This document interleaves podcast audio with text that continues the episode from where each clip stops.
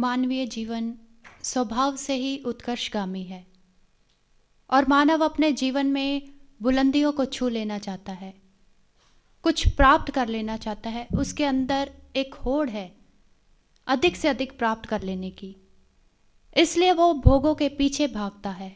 वह चाहता है कि वह अपनी जिंदगी में अधिक से अधिक भोगों को एकत्र करे, उन्हें संग्रहित करे। मान, प्रतिष्ठा, वैभव, वह सब कुछ, इन सबको एकत्र करना चाहता है, उन्हें हासिल करना चाहता है। इतना ही नहीं, मानव के अंदर साथ ही साथ एक विचारधारा पनपती है, एक विचार जन्म लेता है कि यदि मेरे पास एक मकान है तो पड़ोसी के पास दो है, मेरे पास दो क्यों नहीं। यदि पड़ोसी के पास गाड़ी है तो मेरे पास गाड़ी क्यों नहीं। और वह व्यक्ति उन सब को प्राप्त करने के लिए दिन रात मेहनत करता है, दौड़ता रहता है दिन रात। और इसी भागा दौड़ में उसके जीवन का जो संतुलन है वो बिगड़ जाता है, उसका जीवन असंतुलित हो जाता है। लेकिन फिर भी उसका प्रयास है उन भोगों को प्राप्त कर लेने के लिए, और उसका हर संभव प्रयास होता है कि वह अधिक से अधिक भोगों को भोगे और अधिक से अधिक भोगों को एकत्र कर ले। वह दिन रात दौड़ता है। एक व्यापारी को लीजिए। एक व्यापारी एक विश्वास के साथ व्यापार शुरू करता है कि भविष्य में उसे लाभ होगा, और जब लाभ होगा फिर वह अपने व्यापार का विस्तार करेगा, विस्तार करेगा फिर विदेशों के साथ वह आयात निर्यात करेगा, और उसका व्यापार है वो बड़े लेवल तक फैल जाएगा। उसके मन में ये आशा है, ये विश्वास है उसके मन में। लेकिन जिस विश्वास के साथ उसने अपना व्यापार शुरू किया था, लेकिन समय आने पर जहां पर उसको लाभ की उम्मीद थी वहां पर उसको हो गई हानि। अब वह दुखी है, उदास है, निराशा उसके हाथ में लगी है। मानव मानव का स्वभाव कैसा है, जीवन में थोड़ी सी खुशी मिली इतना प्रसन्न हो जाता है कि उसकी प्रसन्नता की उसकी व्याख्या नहीं की जा सकती, उसकी प्रसन्नता की। लेकिन जिंदगी में कहीं पर थोड़ा सा दुख आ गया तो वह दुखी, अशांत और निराशावादी बन जाता है। आज मानव इन्हीं अनुकूल और प्रतिकूल परिस्थितियों में फंस कर रह गया है, और मानव इन्हीं परिस्थितियों का गुलाम बन गया है। एक कठपुतली देखी है ना आपने। कठपुतली की डोर जिस व्यक्ति के हाथ में होती है, वह व्यक्ति जिस तरह से डोरियों को हिलाता है वो कठपुतली वैसा ही क्रिया करती है। यदि वो कठपुतली को दौड़ाना चाहता है तभी कठपुतली दौड़ती है, यदि उसे बिठाना चाहता है तभी कठपुतली बैठती है। आज मानव की भी यही स्थिति है। आज मानव उस कठपुतली की भांति बन गया है जो परिस्थितियों की डोर के साथ बंधा हुआ है, और परिस्थितियां इंसान रूपी कठपुतली को जैसा नचाती है इंसान वैसा ही नाच रहा है। और ऐसा जीवन जीते जीते उसका जो जो जीवन है वह संतुलित हो गया है। और यही शिक्षा वो अपने बच्चों को देता है। एक नन्हा सा बच्चा जिसका जीवन परिस्थितियों और संघर्ष से भरा हुआ है, स्कूल जाता है और सोचता है कि अच्छे अंक प्राप्त करूंगा तो माता पिता मुझे तोहफा लेकर देंगे। लेकिन उस बच्चे के जीवन में परिस्थितियां हैं, संघर्ष है, अच्छे अंक नहीं प्राप्त कर पाया, तनाव से ग्रसित हो गया, निराशा हाथ लगी। लेकिन विडंबना इस बात की है कि माना कि हम परिस्थितियों के गुलाम बन गए हैं, हमें परिस्थितियां आकर घेर लेती हैं, लेकिन विडंबना इस बात की है कि हमारा स्वभाव ऐसा बन गया है कि हम उन परिस्थितियों से बाहर ही नहीं निकलना चाहते। कैसे? फ्रांस में क्रांति हुई। जब फ्रांस में क्रांति हुई तो फ्रांस की क्रांति सफल रही, और फ्रांस में जितने भी जेल थे, उन जेलों में जितने भी कैदी थे उनको बाहर निकाला गया, खुले आसमान के नीचे लाया गया, खुली फिजा में लेकर लेकर आए उन्हें। लेकिन जैसे ही उन कैदियों को बाहर लेकर आए, वो कैदी एकदम से कह उठे, नहीं नहीं, हमें नहीं चाहिए ये खुला आसमान, हमारा दम घुटता ही खुले आसमान के नीचे, हमें वापस उसी काल कोठरी में डाल दो। उस काल कोठरी से हमें प्यार हो गया है, उन सलाखों से हमें मोह हो गया है, हमें उसे अंधेरे में रहना है, हमें ये हमें ये प्रकाश, ये आज़ादी पसंद नहीं है, नहीं, हमें वापस उसी काल कोठरी में डाल दो। और यदि हम मानव के जीवन पर दृष्टिपात करें, आज मानव के जीवन की हालत भी यही है। वह तृष्णाओं में, वासनाओं में, कामनाओं में और इच्छाओं में इस प्रकार से लिप्त हो गया है कि उसे स्वयं ही नहीं पता चलता। जैसे मकड़ी जाला बुनते बुनते खुद ही उसमें लिप्त हो जाती है, उसमें जकड़ी जाती है, आज मानव भी कामनाओं, तृष्णाओं, वासनाओं में इस प्रकार से लिप्त हो गया है। लेकिन फिर भी मानव की यह प्रवृत्ति है कि वो इन भोगों के पीछे भाग रहा है, इन भौतिक पदार्थों के पीछे भाग रहा है, क्योंकि उसे ये सुखदायी प्रतीत हो रहे हैं। लेकिन स्वामी विवेकानंद जी कहते हैं कहते हैं शरीर की ये वासनाएं क्षण भर के लिए हमें सुख प्रदान करती हैं, लेकिन बाद में दुख ही लाती हैं, सिर्फ दुख। लेकिन फिर भी मानव इन्हीं भोगों के, इन्हीं भौतिक पदार्थों के पीछे भाग रहा है। इन्हीं भौतिक पदार्थों को पाने के लिए वो पागल है। इसलिए किसी ने बहुत अच्छा कहा, कहते हैं ये दुनिया पागल खाना है, हर शख्स यहाँ पर है पागल। कोई पागल मान बड़ाई का, कोई रंग रूप का है पागल, कोई पागल है चतुराई का, कोई धन वैभव का है पागल। इंसान भौतिक पदार्थों के पीछे पागल है, लेकिन उसके पीछे हमेशा ये इच्छा रहती है कि मैं अधिक से अधिक भौतिक पदार्थों को एकत्र करूं। लेकिन हमारे संत महापुरुष कहते हैं कहते हैं हे जीव, विचार कर, अरे ये ना तो ये संसार सत्य है और ये भौतिक पदार्थ ये चिरस्थायी नहीं है, ये खत्म हो जाएंगे। इसलिए किसी ने कहा कि ये संसार मिथ्या है और ये जो माया है, माया एक छलावा है। आइए ऐसे ही भावों को हम एक भजन के माध्यम से श्रवण करते हैं। दुनिया की सारी झूठी है रचना,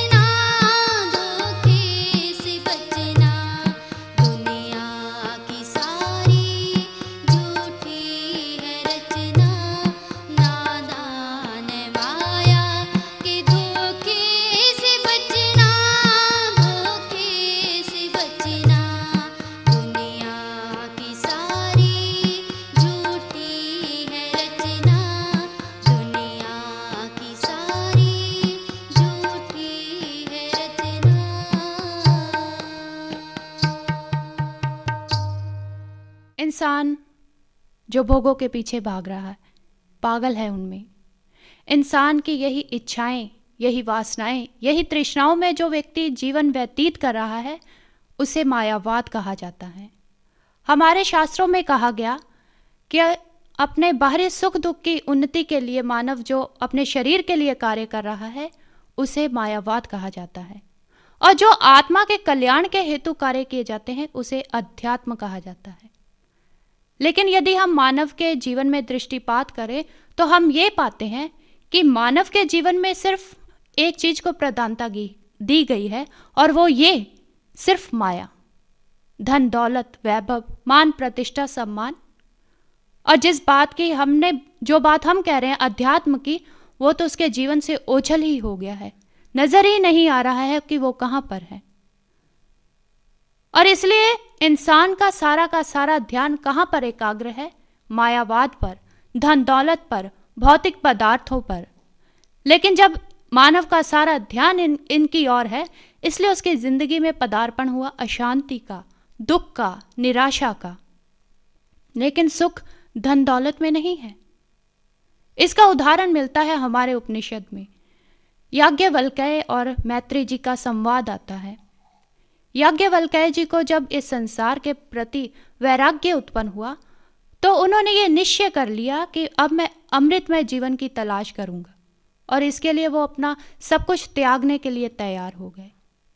लेकिन उससे पहले उन्होंने अपनी दोनों पत्नियों को बुलाया, कात्यायनी और मैत्री को, और कहने लगे कि देखो मैं अमृतमय जीवन की तलाश में जा रहा हूं, इसलिए जितनी भी मेरी संपत्ति है तुम दोनों बराबर बांट लेना। कात्यायनी जो विवेकहीन थी उसने तुरंत अपनी संपत्ति का जो हिस्सा था उसे स्वीकार कर लिया, लेकिन जो मैत्रेयी थी वो विवेकी थी। कहने लगी, स्वामी आप इस धन संपदा को छोड़कर क्यों जाना चाहते हैं? कृपया मुझे बता दीजिए। याज्ञवल्क्य जी कहने लगे, मैत्री इस संसार में रहकर मैंने ये अनुभव किया है कि मानव जितना इन भौतिक वस्तुओं को प्राप्त करके सुख प्राप्त करना चाहता है उतना ही उसके स्थान पर उसे दुख मिलता है, पीड़ा मिलती है। तभी मैत्रेयी ने अपने पति से पूछा कि स्वामी ये संसार के जो कंकड़ पत्थर आप मुझे दिए जा रहे हैं, क्या इनसे मैं उस अमृतमय जीवन की उस अमृतमय जीवन को प्राप्त कर सकूंगी? मुझे बताते जाइए। याज्ञवल्क्य जी कहने लगे, मैत्री नहीं, ये धन ये संपदा इसमें सुख नहीं है। ये जीवन को चलाने का एक साधन है जो जन्म और मृत्यु के बीच का कार्यकाल है, उसके लिए है। इसलिए इन सब का त्याग करके मैं उस अमृतमय जीवन की तलाश करने के लिए जा रहा हूं जो एक मानव का लक्ष्य है। तभी मैत्रेयी संशय रहित होकर कहती है कहती है ठीक है स्वामी, यदि आप उस अमृतमय जीवन की तलाश करने के लिए जा रहे हो तो मैं भी आपके साथ चलूंगी। मैं भी उस अमृतमय जीवन को प्राप्त करना चाहती हूँ, उस शाश्वत सुख को, उस शांति को, उस आनंद को मैं भी लेना चाहती हूँ। कहने का भाव कि एक संतुलन चाहिए हमारे जीवन में, और यदि संतुलन की बात की जाए तो हम अपनी प्रकृति को देखें। हमारी प्रकृति भी हमारी प्रकृति के अंदर भी एक संतुलन बना हुआ है। दिन है तो दिन के बाद रात है, सर्दी है तो सर्दी के बाद गर्मी आएगी, एक संतुलन बना हुआ। इतना ही नहीं, हम अपना ये शरीर ही ले लें, इस शरीर के अंदर भी एक संतुलन है, और जब तक इस शरीर के अंदर वो संतुलन कायम है तब तक हमारा ये जीवन ठीक ढंग से चलेगा। और यदि कहीं इस शरीर का वो संतुलन बिगड़ जाए तो जीना दुर्भर हो जाएगा। कैसे? इस मानव शरीर के अंदर दो प्रकार की नाड़ियां पाई जाती हैं। एक सेंसरी नर्व्स, जिसके द्वारा व्यक्ति ये अनुभव करता है, उसका मस्तिष्क काम करता है, उसका दिमाग काम करता है। और एक वो नाड़ियां जिसके द्वारा मानव के जो ये अंग हैं, हाथ पांव हैं, ये चलते हैं।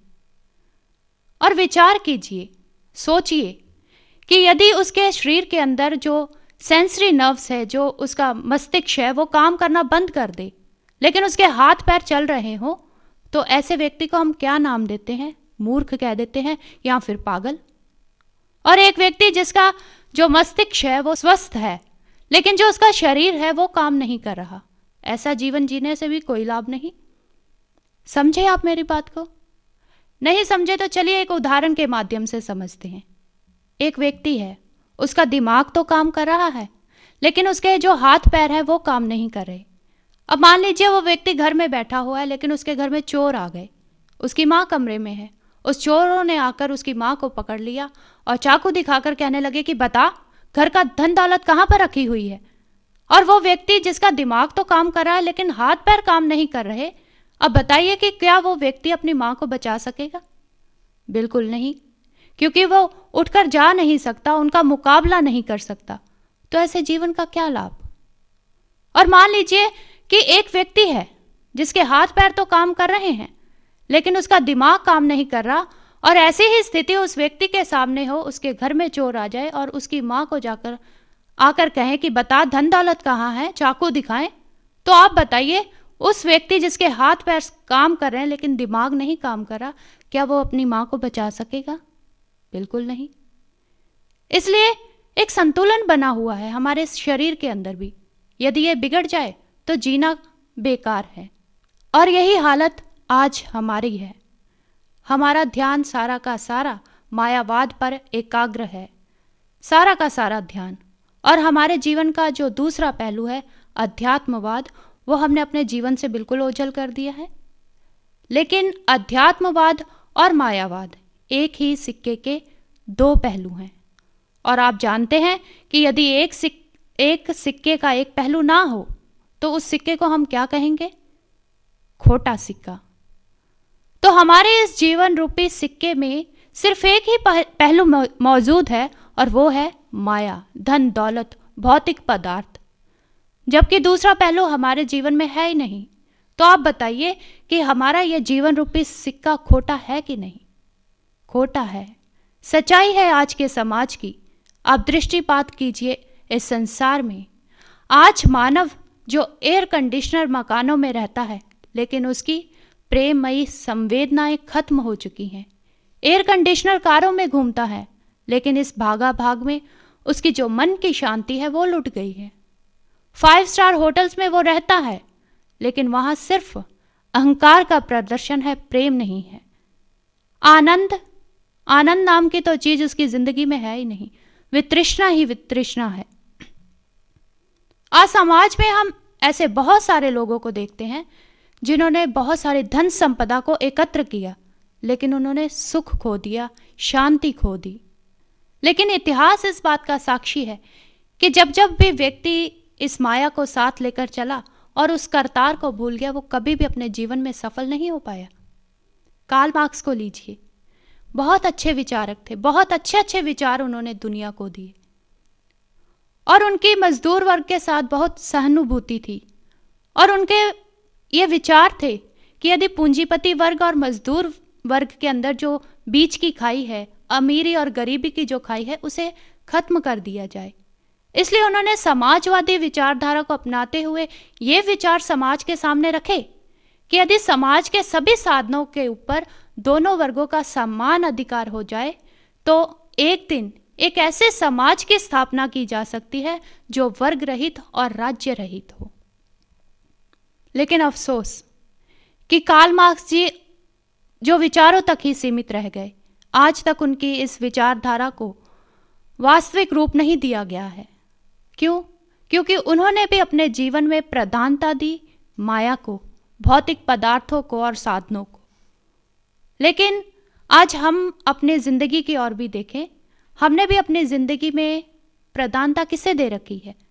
धन दौलत को, मान प्रतिष्ठा को और सम्मान को। और इसी के बीच में हम ये भूल गए हैं कि हम लोग कौन हैं।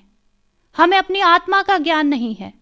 हम आज जो कुछ भी कर रहे हैं मात्र अपने शरीर के लिए, इसी शरीर की पालन पोषण करने के लिए हम भौतिक पदार्थों को एकत्र कर रहे हैं। लेकिन हम भूल जाते हैं कि हम एक आत्मा हैं, एक चैतन्य आत्मा। लेकिन हमारा ध्यान सिर्फ यहीं तक है कि हम एक शरीर हैं, सिर्फ एक शरीर। और यदि लोगों के सामने आत्मा की बात क, बात कह भी दी जाए तो लोग आगे से कहते हैं हाँ हाँ हम जानते हैं आत्मा क्या है। अरे पांच तत्व से हमारा ये शरीर निर्मित निर्मित है। क्या इतनी बड़ी बड़ी बातें कह देने से क्या हम उस स्तर पर पहुंच गए जिस स्तर का जीवन हमें जीना चाहिए? बिल्कुल नहीं जी रहे हम। जैसे एक व्यक्ति था, महात्मा जी के पास गया, अपनी हस्तरेखा दिखाते हुए कहने लगा कि महात्मा जी बताइए कि मेरी उम्र कितनी होगी, मैं कितने साल तक जीऊँगा और मुझे मेरे जीवन में मुझे क्या क्या मिलेगा।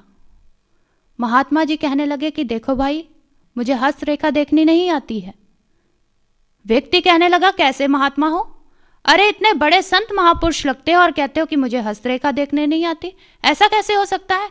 आपको मेरी हस्तरेखा देखकर बताना ही पड़ेगा कि मुझे मैं कब तक जीऊँगा और मेरी मृत्यु कब होगी, कैसे होगी। महात्मा ने फिर कहा कि अरे भाई, मैं हस्तरेखा नहीं देखता, तुम क्यों मेरे पीछे पड़ गए हो? वो फिर कहने लगा, अरे इतने बड़े बड़े संत महापुरुष होते हैं, वो तो हस्तरेखा देकर झट से बता देते हैं सब कुछ, आप कैसे संत महात्मा हैं, आपको मुझे बताना ही पड़ेगा सब कुछ। अब जब महात्मा ने ये सोचा कि ये तो किसी भी तरह से मेरा पीछा नहीं छोड़ रहा, तब उन्होंने एक धागा मंगवाया और उसके गले से बांध दिया और कहने लगे कि देखो, जिस दिन ये धागा टूट गया, समझ लेना तुम्हारी मृत्यु है। व्यक्ति अपने घर पर गया। अब वो क्या करता कि सुबह जैसे ही उठता, सबसे पहले जो उसके गले में धागा बांधा हुआ था उसे देखता कि है कि नहीं, मैं जीवित हूं या मर गया हूं। और एक दिन क्या हुआ, अचानक वो धागा टूट गया और वो व्यक्ति वहीं पर पड़ा हुआ चिल्लाने लगा, हाय मैं मर गया, हाय मैं मर गया, अरे कोई मुझे उठाता क्यों नहीं है, देखो मैं मर गया हूं, मुझे उठाते क्यों नहीं हो।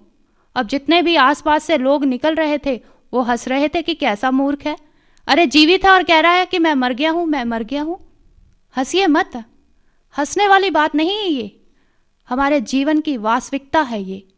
आज हम भी ये सोचते हैं कि ये शरीर रूपी धागा टूट गया तो हम खत्म, इसलिए खाओ पियो ऐश करो, भोगों को भोगो।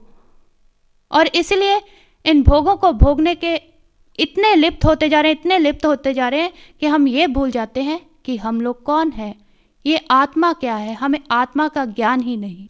लेकिन संत महापुरुष कहते हैं, तुलसी विलम्ब ना कीजिए, भज लीजिए रघुवीर, तन तर्कस से जात है सास सरीखे तीर।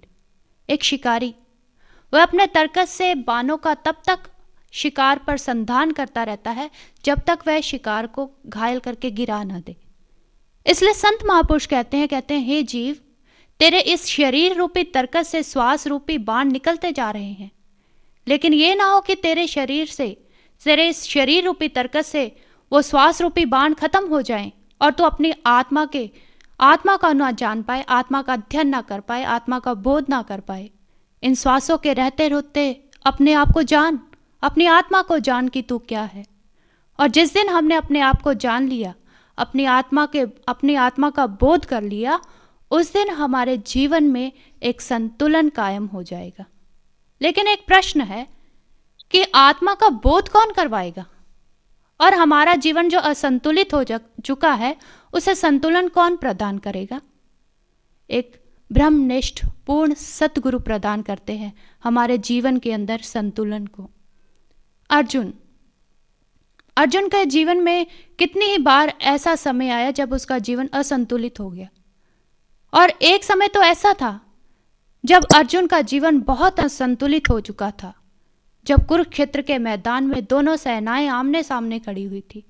तब अर्जुन ने प्रभु श्री कृष्ण से कहा कि केशव, मेरे रथ को दोनों सेनाओं के मध्य में ले चलो, मैं जाकर देखूं तो सही कि मुझे किस किस के साथ युद्ध करना होगा।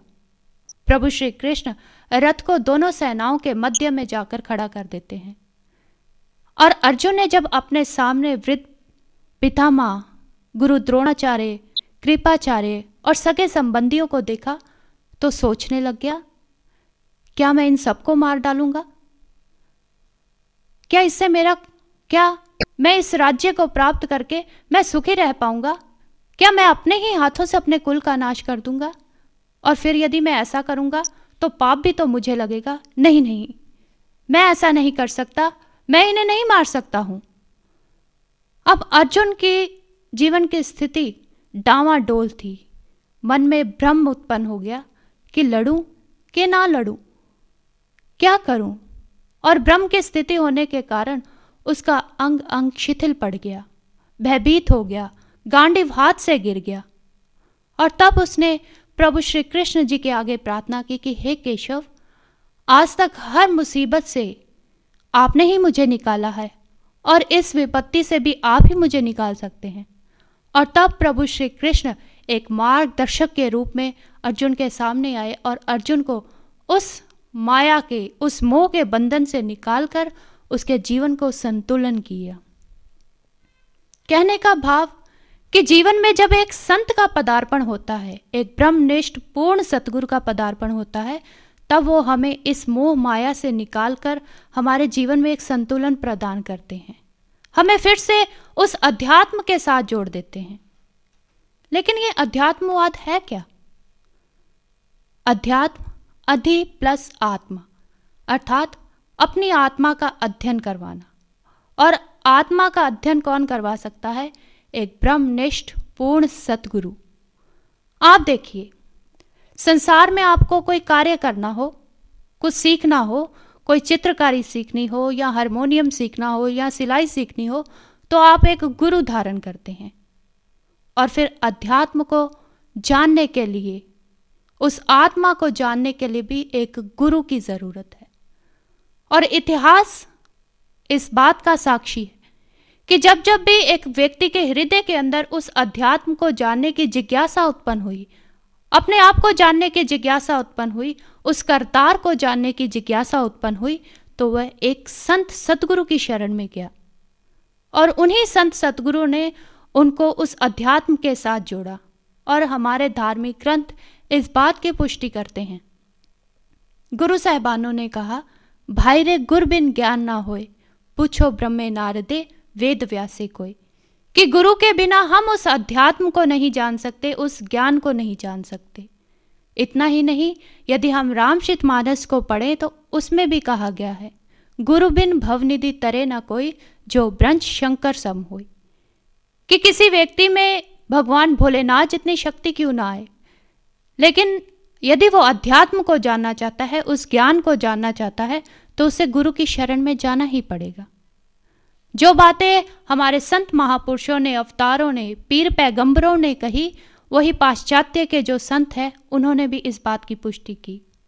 जीसस क्राइस्ट वो अपने गुरु जॉन द बैप्टाइज की शरण में गए और जीसस क्राइस्ट से भी पूछा गया कि इस समय तो अध्यात्म से परिचित आप करवा रहे हैं, उस ज्ञान से परिचित आप करवा रहे हैं, लेकिन आपके जाने के बाद हमें उस अध्यात्म से कौन परिचित करवाएगा? तब जीसस क्राइस्ट ने कहा, I will pray to my father to send a messenger for you, he will remind the work which I have done before you. उन्होंने कहा कि मैं अपने पिता से प्रार्थना करूंगा कि वो आपके लिए एक और मैसेंजर को भेजे, एक और संत को भेजे, वो मेरे द्वारा किया हुआ काम आपको फिर से दोबारा याद करवाएगा। और एक संत सतगुरु का पदार्पण जब हमारी जिंदगी में आता है, होता है, तो वह हमें उस ज्ञान से, उस अध्यात्म से जोड़ते हैं। लेकिन हमने संसार में देखा कि जो बहुत पढ़े लिखे होते हैं, धार्मिक ग्रंथों का जिन्हें बहुत ज्ञान होता है, धार्मिक ग्रंथों का व्याख्यान बहुत अच्छा कर देते हैं, उनमें अहम जरूर होता है। धार्मिक ग्रंथों को पढ़ लेना, धार्मिक ग्रंथों का व्याख्यान कर लेना कोई अध्यात्म नहीं है, अध्यात्म की परिभाषा नहीं है। लेकिन हमारे संत महापुरुष कहते हैं कि हे इंसान, अहंकार है तो मैं नहीं हूं, और यदि मुझे चाहता है तो इस अहंकार का त्याग कर दे। लेकिन हम देखें, एक होता है ज्ञानी, ज्ञानी की भाषा एकदम स्पष्ट होती है, स्पष्टवादी होते हैं। लेकिन जो एक विद्वान होता है, जिसे धार्मिक ग्रंथों का बहुत ज्ञान है, जो पढ़ लेता है, उसका अच्छा सा व्याख्यान कर देता है, उसकी भाषा, वो हमेशा, उसका क्या प्रयास रहता है कि वह अपने विचारों को अच्छे अच्छे शब्दों से पिरो दे।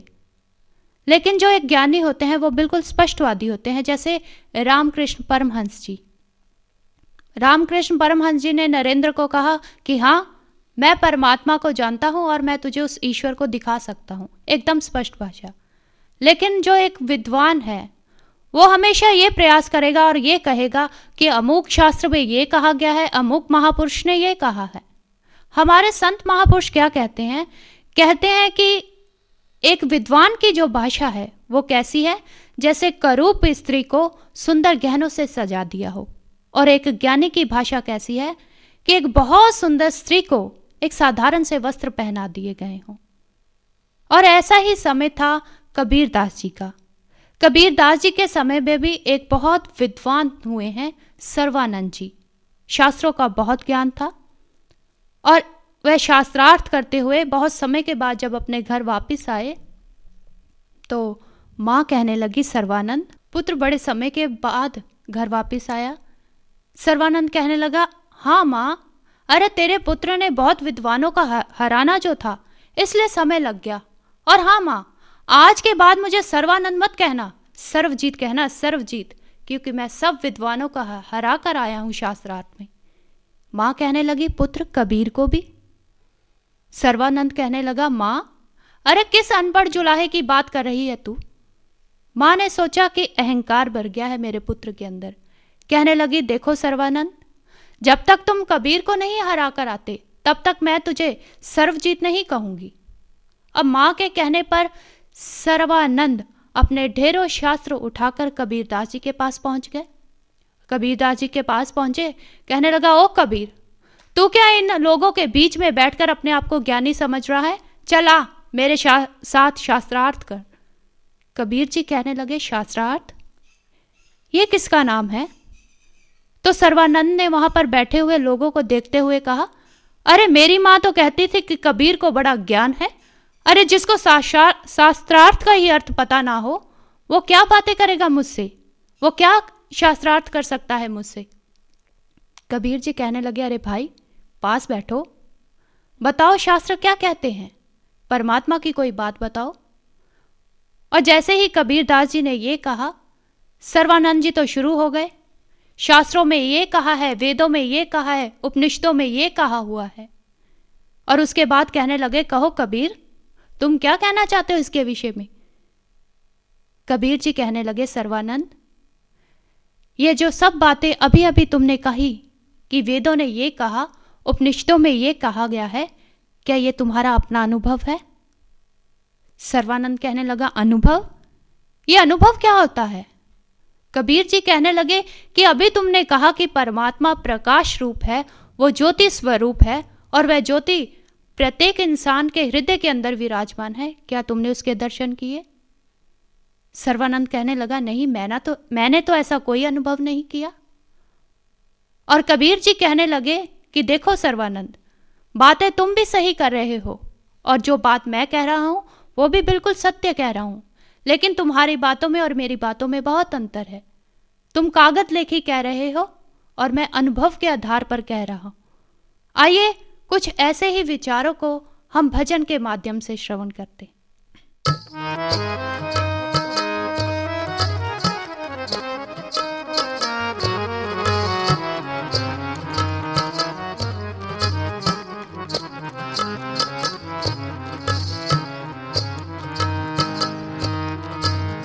तेरा मेरा मनवा कैसे एक होए रे, तेरा मेरा मनवा कैसे एक होए रे, कैसे एक होए रे, कैसे एक होए रे, कैसे एक होए रे, कैसे एक होए रे, तेरा मेरा मनवा कैसे एक होए रे, तेरा मेरा मनवा कैसे एक होए रे।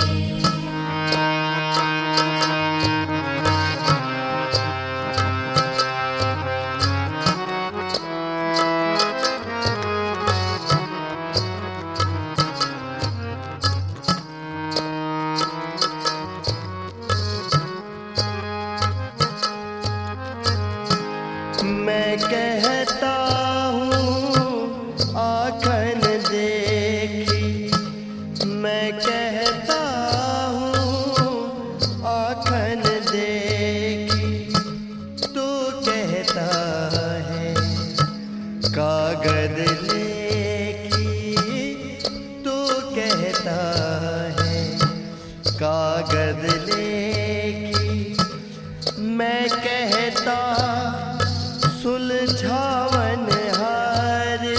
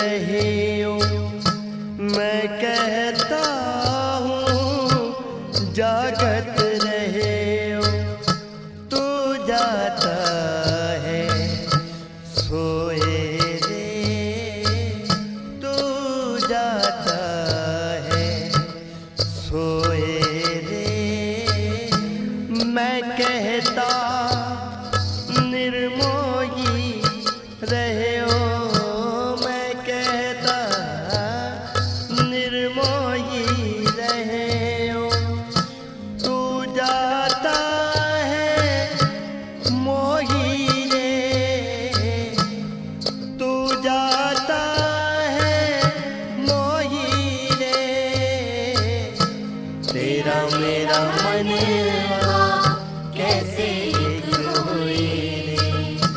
तेरा मेरा मनवा कैसे एक होए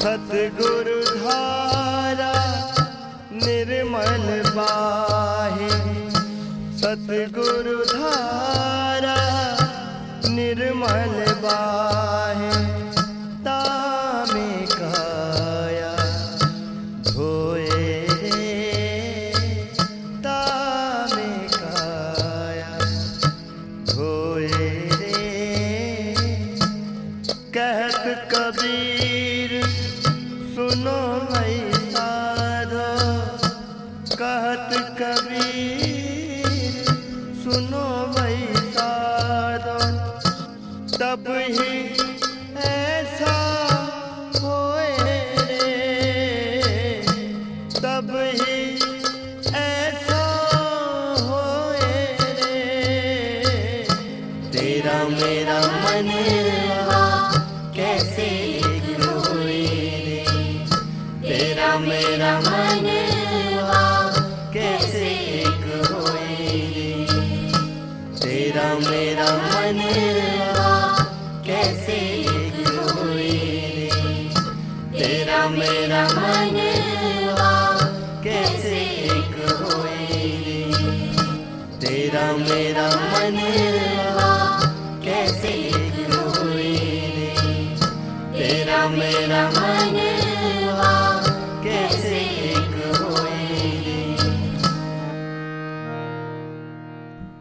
कबीरदास जी ने बहुत अच्छा कहा, कहते हैं कहा सुनी की बात नहीं, देखा देखी की बात, दूल्हा दुल्हन मिल गए तो फीकी पड़ी बारात। आज हम देखें विवाह शादियों को, विवाह शादियों में हम जानते हैं जाते हैं और जब दूल्हा बारात के साथ चलता है तो बारातियों की कितनी महत्व होता है बारातियों का, लेकिन जब दूल्हा दुल्हन मिल जाते हैं तो उन बारातियों का उतना महत्व नहीं रहता जितना पहले रहता है। और ठीक इसी तरह से जब वह आत्मा व परमात्मा अर्थात जब दूल्हा दुल्हन मिलते हैं, ठीक इसी तरह से जब आत्मा और परमात्मा मिलते हैं तो जो बाराती भाव कि ये माया होती तो है लेकिन होते हुए भी उसका वह महत्व नहीं रहता जो महत्व पहले था। जिस प्रकार दूल्हा दुल्हन मिलने के बाद बारात का वह महत्व नहीं रहता, इसी प्रकार से जब एक आत्मा का उस परमात्मा से मिलन होता है तो इस माया का वो महत्व नहीं रहता जो इंसान के जीवन में पहले होता है। और इस तरह से जब संत का पदार्पण हमारी जिंदगी में होता है तो हमारी जिंदगी में एक संतुलन कायम होता है। लेकिन जब ऐसे विचार हम लोगों के सामने रखते हैं तो बहुत सारे लोग आकर ये कहते हैं कि बहन जी आप कैसी बातें करते हैं, अरे भला कोई इस संसार में रहते हुए उस करतार को प्राप्त कर सकता है? ये तो संभव नहीं है, उसके लिए तो वनों में जाना पड़ेगा, घरों का त्याग करना पड़ेगा। लेकिन नहीं, आप इधर उधर मत देखिए, अपने धार्मिक ग्रंथों को पढ़िए कि वो क्या कह रहे हैं। वो कहते हैं ना सुख विच ग्रस्त दे ना सुख छड़ गया, सुख विच विचार दे संता शरण प्या। एक संत की जरूरत है, सिर्फ एक संत की, जो हमें हमारे परमात्मा से, उस ईश्वर से मिला दे, हमें हमारी आत्मा का ज्ञान करा दे। और आप लोग कहते हैं कि माया में रहते हुए, संसार में रहते हुए हम उस परमात्मा को प्राप्त नहीं कर सकते। अरे अपने इतिहास को पढ़िए, इतिहास के पन्नों को पलट कर देखिए। चंद्रगुप्त मौर्य जी, जब उन्होंने शासन किया और उनके शासन के समय, उस समय को हम स्वर्ण युग कहते हैं, स्वर्ण युग। और चंद्रगुप्त मौर्य ऐसे माया में रहे, लेकिन उन्होंने अपने साथ एक संत का साथ था, चाणक्य जी का। उन्होंने अपने जीवन के साथ माया को भी स्थान दिया और अध्यात्म को भी स्थान दिया। छत्रपति शिवाजी जी, वह भी माया में रहे, लेकिन एक संत थे उनकी जिंदगी में, समर्थ गुरु रामदास जी। उन्होंने भी अपनी जिंदगी के साथ उस करतार को अपने साथ रखा और माया में भी रहे। और राजा जनक जी, राजा जनक जी जो रहे तो माया में, लेकिन अपने आप को वह विदेह राज कहलवाए, अर्थात जो इस देह से ऊपर उठ गए हों। और एक बार ऐसे ही राजा जनक जी के दरबार में एक व्यक्ति आया, कहने लगा, महाराज हम आपसे एक बात पूछना चाहते हैं। महाराज मुस्कुरा पड़े, कहने लगे, हाँ पूछो। व्यक्ति कहने लगा, महाराज आपका इतना आलीशान महल है, आपके पास इतनी धन दौलत है, मान प्रतिष्ठा है, महल में आपके इतने सुंदर सुंदर दासियां हैं, क्या इन सब को देखकर कभी आपका मन विचलित नहीं होता? राजा जनक जी मुस्कुरा पड़े, कहने लगे, ठीक है भाई, आपके प्रश्न का उत्तर मैं जरूर दूंगा, लेकिन उससे पहले आप एक काम कीजिए, ऐसा करो कि तुम हमारे महल को देखो, लेकिन उसके लिए एक शर्त है, तुम्हारे हाथ की हथेली पर तेल से भरा हुआ दीपक रखा जाएगा, लेकिन यदि उस तेल की एक भी बूंद नीचे गिर गई तो उसी वक्त जो मेरा सिपाही तलवार लेकर तुम्हारे साथ चल रहा होगा वो तुम्हारी गर्दन काट देगा। ऐसा ही किया गया। व्यक्ति की हथेली पर तेल से भरा हुआ दीपक रखा गया और उसको महल में घुमाया गया। और जब सारा महल घूमने के बाद वे वापस आए तो राजा जनक जी कहने लगे, कहो कैसा लगा हमारा महल और हमारे महल की दास दासियां? व्यक्ति कहने लगा, महाराज कैसी बातें करते हैं, अरे मेरा तो सारा ध्यान इस दीपक में था कि इस दीपक में से तेल की एक भी बूंद नीचे ना गिर जाए, और यदि गिर गई तो आपका ये जो सैनिक मेरे साथ तलवार लेकर चल रहा है ये मेरी गर्दन काट देगा। राजा जनक जी मुस्कुरा पड़े, कहने लगे, समझ गए अपने प्रश्न का उत्तर, यही है तुम्हारे प्रश्न का उत्तर, यही है। मैं इस माया में अवश्य रहता हूं, लेकिन मेरा ध्यान हमेशा उस करतार, उस परमात्मा के साथ जुड़ा रहता है, इसलिए ये माया मुझे विचलित नहीं कर पाती। कहने का भाव कि जब एक संत का पदार्पण हमारी जिंदगी में होता है, पहले तो वह हमें उस आध्यात्मिक पक्ष के साथ जोड़ता है, हमारे जीवन रूपी सिक्के के साथ एक पहलू वो जोड़ देता है। जब वो पहलू जुड़ता है तो हमारा जीवन फिर खोटा नहीं रहता।